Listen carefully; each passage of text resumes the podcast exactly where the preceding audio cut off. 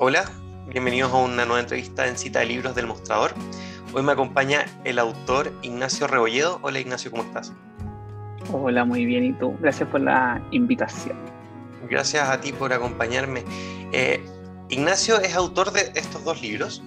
Primero, Ahora puedes verme. Ahí se ve bien. Y el último, Lugares Seguros, ambos publicados por la editorial Alfaguara en su sección juvenil. Y me gustaría partir comparando las dos presentaciones que le hacen a Ignacio en los libros. En el primer libro, Ahora puedes verme, se le define como un adicto no rehabilitado al té, a las películas de superhéroes y a las series gringas para chicas. Tras ver la adaptación cinematográfica del libro La última canción de Nicholas Sparks, protagonizada por Miley Cyrus, se hizo fan de las novelas románticas. Y en 2013 decidió crear su canal de YouTube Inmortales, que lo transformó así en el primer booktuber de Chile, y al año siguiente entró a estudiar literatura en la Universidad Finisterra. Actualmente es asistente de comunicaciones en Editorial Planeta y participa con regularidad en conferencias de fomento lector. Esto hace un par de años ya. Y en este libro de este año se le presenta como nacido en Santiago en 1995, editor de Grupo Planeta y autor de Ahora puedes verme, de Alfaguara Infantil y Juvenil 2016, y luego como finalista eh, con esta obra del Premio Municipal de Literatura de Santiago. Lugares Segundos es su segunda novela. Cuéntame un poco, Ignacio, cómo ha ido creciendo en conjunto con tus presentaciones tu, tu rol de escritor, tu, tu vida de escritor, que, que pareciera ser que ha ido cambiando.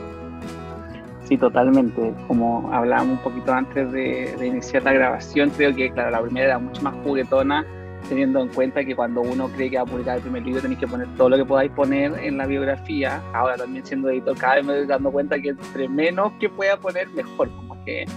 eh, no es necesario sumar tantas cosas. Y claro, la primera también era mucho más juguetona porque publiqué el primer libro en 2016. Eso quiere decir que el libro yo lo empecé a escribir, no sé, a mis 18, 19 y lo publiqué, esto fue el 2016, lo publiqué a los 20, 21, y, y, ahora que han pasado su año, que tampoco son tantos, pero son entre 4 o 5, eh, bueno, mi vida cambió completamente. Antes era un estudiante, bueno, había ya entrado a trabajar al, equipo de, de comunicaciones de, de, Planeta, llevaba las redes sociales, pero bueno, en estos cuatro años eh, me cambié de área en, el planeta, pasé del área de comunicaciones a la editorial, entré como asistente editorial, después fui editor y ahora soy el encargado de, de, del área infantil y juvenil. Eh, entonces igual ha sido como un cambio que bastante frenético y, y, también como autor, cuando me dijeron mándame una biografía como actualizada para tu segundo libro, fue como ya no le voy a poner tanta chaya y es como, bueno, quién soy, dónde nací, qué he publicado, chao, como que no le importa a la gente que he hecho mal, creo yo. Y por eso también eh, está como este, este cambio, a pesar de que igual las dos novelas eh, están dedicadas a público eh, juvenil, que era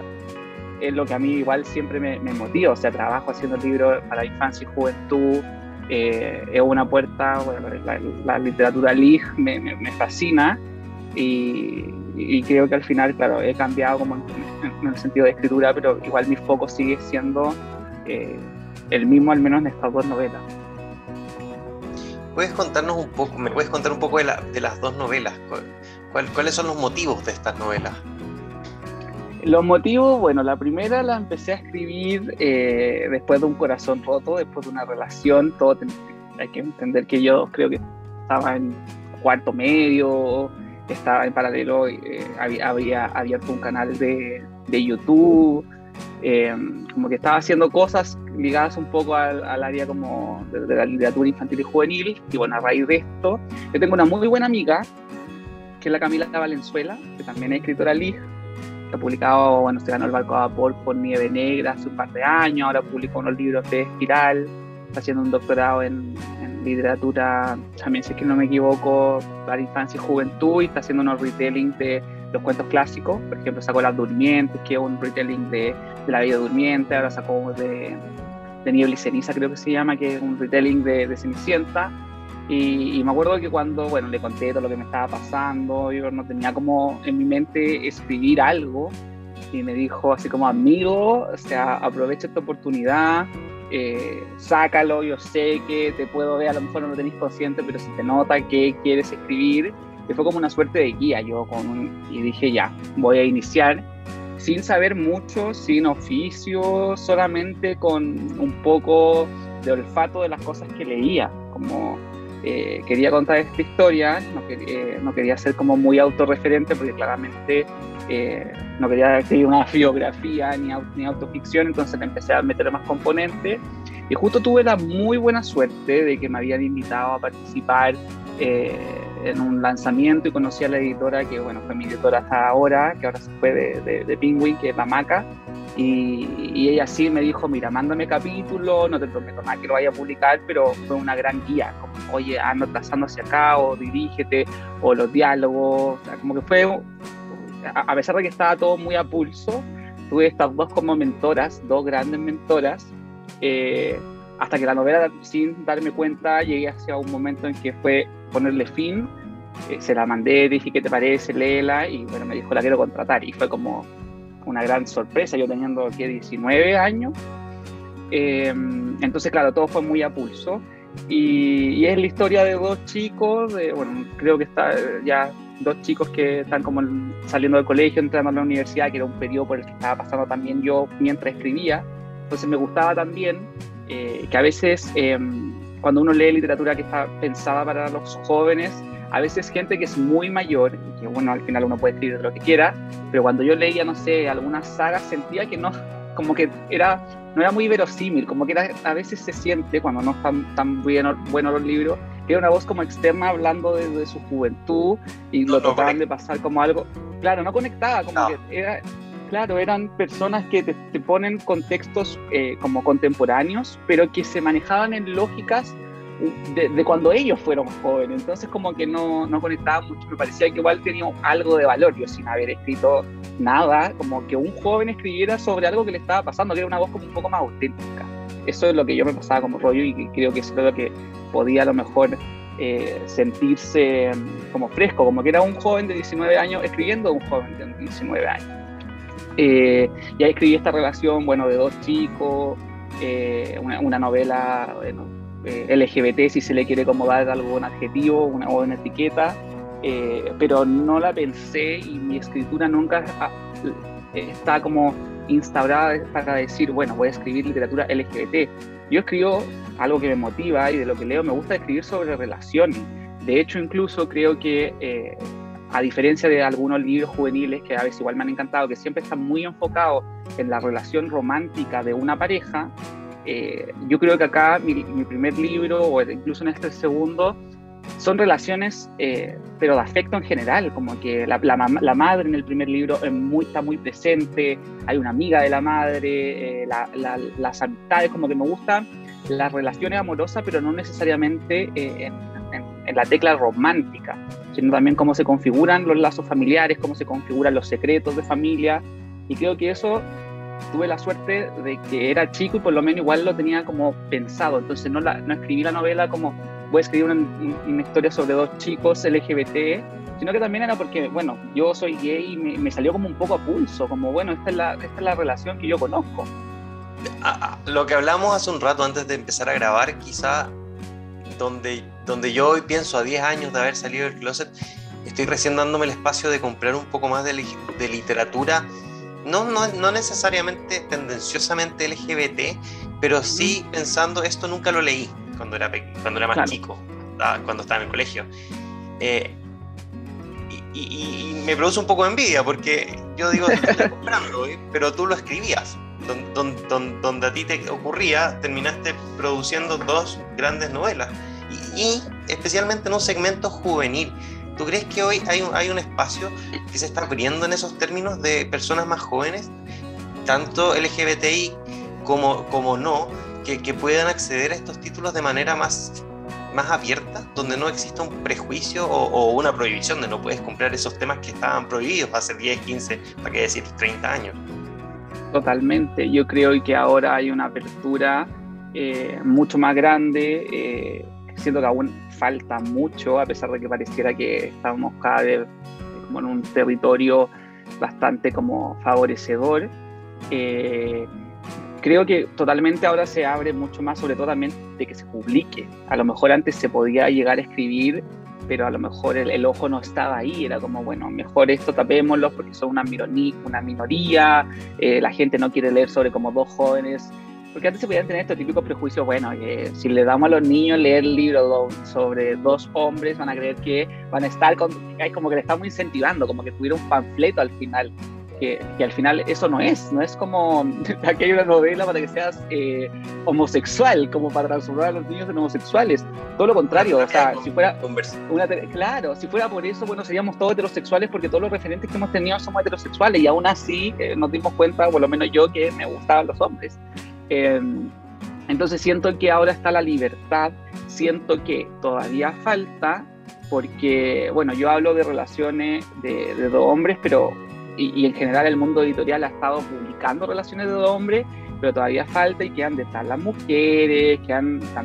queda también detrás la gente que es de otra etnia, o sea, si nos damos cuenta, se está publicando, sí, pero aún así se está publicando sobre relaciones de hombres, que son o suelen ser blancos, como que todavía falta un poco la diversidad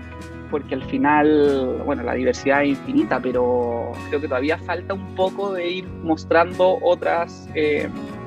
como otro tipo de relaciones. Entonces siento que estamos todavía despegando, por suerte despegamos, que yo creo que eso es lo importante. Y también lo otro, por, a pesar de que incluso si antes se llegaba a publicar sobre relaciones homosexuales o uno veía películas, siempre eran súper trágicas. Siempre el foco de la historia era como lo mal que la voy a pasar, lo terrible que es la vida, que es cierto, o sea que todavía, claro, todavía puede ser, si vamos, no sé, yo voy con mi pololo caminando, a lo mejor puede haber que alguien nos pegue, o sea, eso sigue ocurriendo. Pero me parecía, y mi grano de arena es que si yo estaba escribiendo una novela, no quería, y creo que las dos ocurre, no es el foco principal que sean homosexuales, son que en algún momento hay un personaje que puede tener mayor o menor duda, eso siempre ocurre porque, bueno, nos, cuesta a veces como definirnos. Pero yo quería que si un niño de 15 años está leyendo esta novela, cualquiera de las dos, dijera, mira, este es, los conflictos no vienen porque sea gay, como, y que al final pueda decir, puedo llegar a ser feliz y no necesariamente todo lo que yo esté leyendo siempre encuentro gay que tiene que tener un final terrible o tiene que tener los personajes, bueno, que ocurran, que, vaya, que desciendan a los infiernos. Como que yo también quería llegar a este público joven y que si hay un niño que a lo mejor todavía se está descubriendo y tiene 15, 16 años, lea como, mira, al final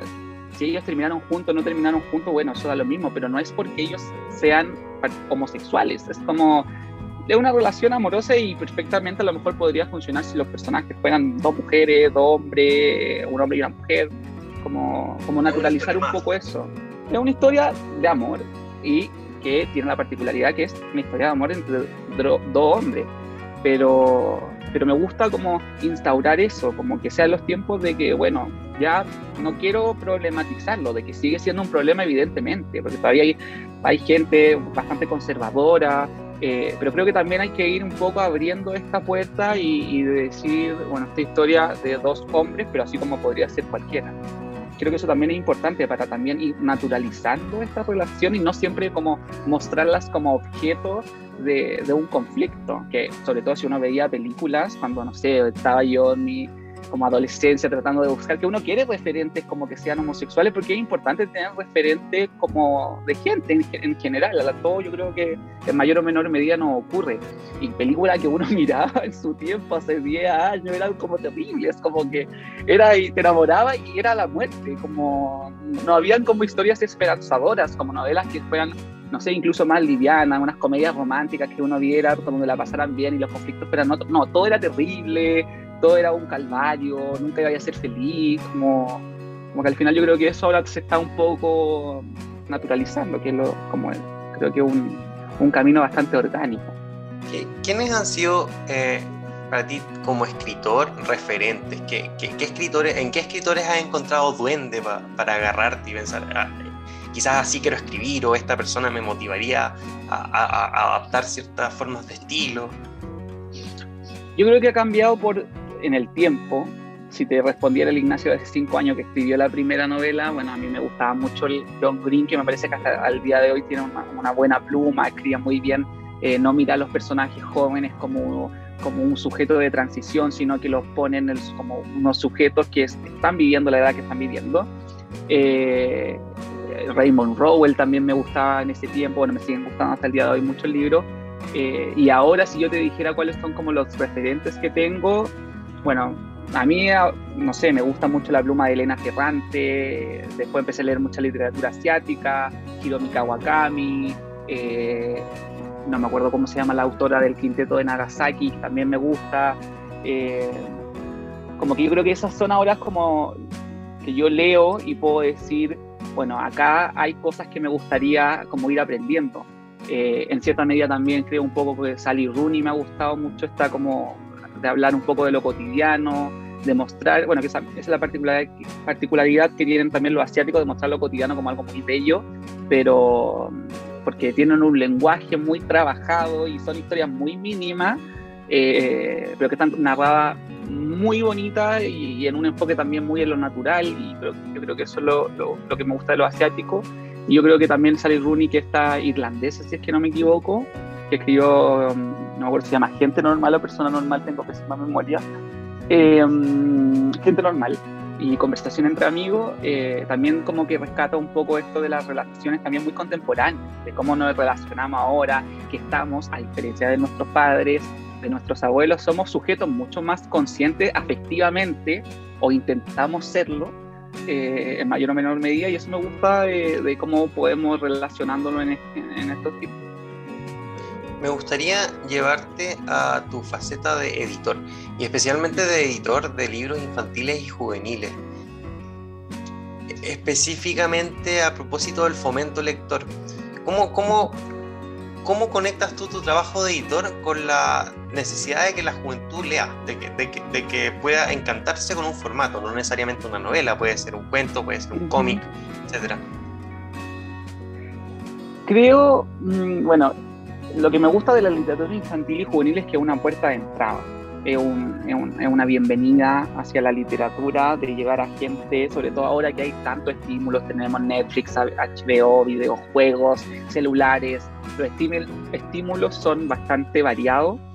y, creo que me gusta tanto esta puerta de entrada porque eh, yo era... Eh, como llevándolo un poco también a mi historia personal, era un joven que en el colegio no se leía ningún libro, a mí me cargaba leer, encontraba que era lo más fome de la vida, que, o sea, nunca, mi familia es cero lectora, eh, nunca hubo un hábito hoy de leer un cuento, nada, como que era mucho más musical, audiovisual, pero de, literariamente nada. Y, llegué por la literatura juvenil, que, que están estos boom que existieron, no sé, Harry Potter, Crepúsculo, al final uno los puede ver, te pueden gustar más o menos, puede encontrar lo bueno o malo, etcétera. Pero uno no puede quitar que son una gran puerta de entrada gente que jamás había tomado un libro en su vida porque quería.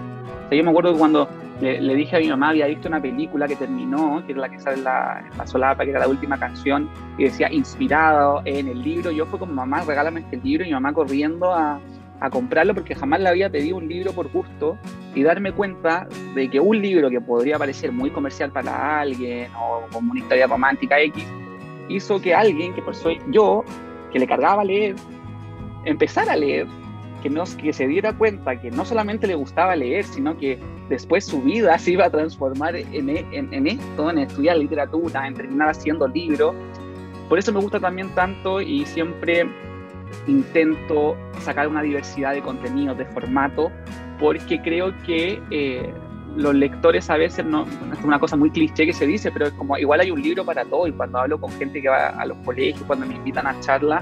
es, em, bueno, ¿te gusta leer? Me dicen, no, ya, pero ¿qué te gusta hacer? Jugar videojuegos. Bueno, hay videojuegos que tienen libros. No, a mí, ¿qué te gusta? Star Wars. Bueno, Star Wars tiene una saga de libros, como que siempre se puede encontrar una beta o a lo mejor no, a mí me gustan los mangas, bueno, igual estáis leyendo el manga de la novela gráfica, eh, hay mangas increíbles, como, em, entonces creo que es importante generar estos contenidos que sean muy diversos, eh, sobre todo porque, claro, uno habla de libros para, para niños y adolescentes, pero también en niños hay un universo, un libro que uno hace para un niño de 6 es otro completamente diferente al que hace para 8 no es como lo que uno dice, ah, libros para adultos, ya, bueno, el libro para adultos, el de 30, podrá gustarle igual que el libro de, a la gente de 60. Pero a los niños no hay que tenerlo muy bien pensado. Un contenido de, de un bebé, primeros lectores de 0 a 3, es muy diferente de 4 a 6, de 7 a 8, de 8 a 12, como que hay que saber ir afinando un poco ahí el, el, ojo y darle esta diversidad de contenidos que, que, se pueden hacer cosas entretenidas, que se pueden hacer cosas preciosas y, y incentivarlo a que entren a este mundo. O sea, al final eso yo creo que es lo bonito y también lo que me apasiona por lo que estoy haciendo libros para niños y jóvenes. Y también me gusta ahora la apertura de, de, temas. Igual yo estoy en una editorial que es muy comercial, que tenemos que eh, hacer, bueno, como una empresa que venda. Y, y me gusta también que, por ejemplo, ahora unos libros que son súper ventas sean libros que son adaptaciones del profe Massa, que es ciencia, que es que los niños aprendan de los sistemas solares, de los hoyos negros, como cosas que a veces uno pensaría que era como, bueno, a qué le va ir, que le encante, eso me, a mí me fascina. O una novela que también le publiqué, eh, que una colega que estaba antes contrató y después se fue, me la pasó a mí, que es de Tere, que es una TikToker, que es una astrónoma, que hizo TikTok para empezar a hacer divulgación científica y escribió una novela de un personaje que le cargaba también la, la, ciencia, tiene que hacer un proyecto y se empieza a como que incluso a veces yo me voy encontrando con eh, como con el Ignacio de la infancia que le cargaba las matemáticas, como ir de como desaprendiendo todas estas cosas que uno tiene y darte cuenta que en realidad en mayor o menor medida, bueno, uno puede entrar, como ir botando esas barreras y creo que bueno, los libros pueden ayudar en eso totalmente. Entonces ver después fotos que suben los papás con los niños leyendo la novela y que les encantó y que les motiva, y que una novela que al final igual habla de ciencia, de meteoritos, es como igual que bacán que esos sean los temas que podamos, como que podamos hablar y que no me digan como, o sea, yo me moriría si me dijeran, bueno, hay que enseñarle a los niños sobre, no sé, eh, que tener relaciones está mal, que se tienen que esperar hasta el matrimonio, o sea, muero, que bacán que ahora... Eh, estamos tomando, y yo creo que eso es lo principal, a los niños como un sujeto activo en la sociedad y no como un lugar de paso para ser adulto. O como un mero receptor de contenido. Totalmente. Es como, ay, hay que enseñarle a estos niños, hay que enseñarle a estos niños, y es como, tomémoslo como son, son sujetos que son parte de la sociedad y no es que lo vamos a empezar a, a, darle el valor cuando cumplan 18 y ya se transformen en gente que produce, ¿no? Como tomémonos los espacios que tienen, eh, démosles cosas que les puedan gustar y, que puedan y que entienden completamente, o sea, no mirarlo desde un lugar eh, de superioridad, que yo creo que igual eso ahora se ha, con, el tiempo, se ha ido un poco cambiando. Tengo, tengo, dos últimas preguntas para concluir. Una es, ¿qué es lo que más, menos te gusta del mundo del libro? puede ser de las editoriales, de ser escritor, de, vivir rodeado de libros. Ay, y, ¿qué es lo que menos me gusta ya? Y la segunda es, ¿qué libro nos recomendarías? Además de lugares seguros, por supuesto. Por supuesto. Eh, ya. A ver, ¿qué es lo que menos me gusta del mundo del libro? Eh, lidiar a veces con muchas personas. Como que no voy a salir algo, como que todo es muy frenético y de mucha autorización y de como que hay mucha burocracia. Eh, de por medio. Como que eso a veces encuentro que, que, podría ser un poco más simple. Es difícil que sea más simple porque tienen que existir esas burocracias, pero a veces uno se demora demasiado en que toda la cadena te vaya respondiendo y no, al final es como trabajar en equipo, a pesar de que uno dice, bueno, trabajar, ser editor es muy solitario, sí, pero cuando estás en una editorial es, bueno, trabajáis con un montón de personas, desde que contratáis, desde que habláis con el autor, desde que después tenéis que hablar con marketing, al final es una burocracia eterna o un libro que ya lo trabajaste hace mucho, lo repetí el mismo discurso para presentárselo a vendedores, a, libreros ocho mil veces. Es como si me pudiera grabar y después poner un video para que la gente conozca un poco, sería maravilloso, que al final sé que eh, eh, es lo que es. Y um, algún libro que me, que me gustaría eh, recomendar, mira, tengo siempre pésima memoria, así que voy a abrir Goodreads para ver qué era lo que he leído hace poco porque, mira, entre los libros que estoy, que juro que ya leí, eh, ah, ya, ya me acuerdo cuál este me gustó. Se llama, lo tengo acá, no me acuerdo, La mitad evanescente, puede ser, bueno, voy a recomendar dos. Uno que es juvenil, que se llama Almendra, que en, en España eh, lo publicó Temas de Hoy, eh, y es un libro coreano que también, bueno, ha surgido ahora toda la ola coreana eh, o la ola asiática, se está publicando menos mal un poco más de literatura coreana que ha sido bastante poco traducida al español. Em, y leí Almendra, que era la historia de un chico em, que tiene un problema en la amígdala, en la amígdala del cerebro, y, le cuesta identificar la emoción, como que no sabe cuando alguien está furioso, enojado, para él todas las cosas son como muy racionales. Em, y es un libro que leí el año pasado y bueno, que me encantó, tiene esta onda como un medio crossover que se puede leer un, eh, un protagonista bastante como adolescente, pero uno lo lee ahora o a la edad que tenga y, te hace bastante sentido y es bien bello como la autora eh, te va mostrando las relaciones que va tejiendo eh, a partir de esta incapacidad de sentir, de que es cómo sentimos cuando no puedo sentir. Eh, ese me, me, acuerdo que me, el año pasado me, me removió bastante. Y em, el otro que también puedo recomendar es, bueno, voy a recomendar rápidamente dos, uno que me leí, uno que se llama Box Hill, que es eh, una historia de un. Bueno, también lo publicó la que me acuerdo de más de hoy. un, un, parece que me, gusta demasiado el catálogo. Y es la historia también de un chico en los 80 que se enamora de un motoquero, pero todo esto en, en, el auge de la liberación sexual, como de Tom of de cómo sentimos cuando en realidad eh, tenemos que eh, estar como escondidos, como que plantea muy bien la relación y el primer amor en, en, los contextos de, bueno, ser gay hace 30, 40 años, que era bastante, bastante más, más terrible. Y el otro es La mitad evanescente de Britt Bennett, que lo publicó eh, Literatura Random House eh, este año, llegó hace muy poquito acá a Chile, que es la historia de dos hermanas, dos hermanas, eh, bueno, esto también ocurre como, en, como en, en, los años 60, 70 en Estados Unidos, son dos hermanas que están en un pueblo donde, bueno, un pueblo, un pueblo negro, pero que siempre ha tratado de eh, blanquearse, de juntarse con blancos para que los hijos salgan blancos. Entonces, estas son dos eh, hermanas, son gemelas, que, que, su propia madre y familia ha renegado de tratar de ser negro y a pasar como tratar de parecer blanco porque ya la, la, como la etnia se ha ido como diluyendo. Y es como estas dos hermanas, estas dos gemelas se fracturan, eh, se separan. Una empieza a ser la vida de, Blanca eh, y la otra se termina enamorando de un hombre negro y tiene una hija que es eh, tan negra como la noche, que es como cuando la gran revelación y, como estas dos hermanas, a pesar de que se querían mucho, bueno, cada una toman caminos eh, diferentes en la vida sobre ser negro en Estados Unidos. Esas son como las lecturas que, que me han fascinado desde lo, del último tiempo.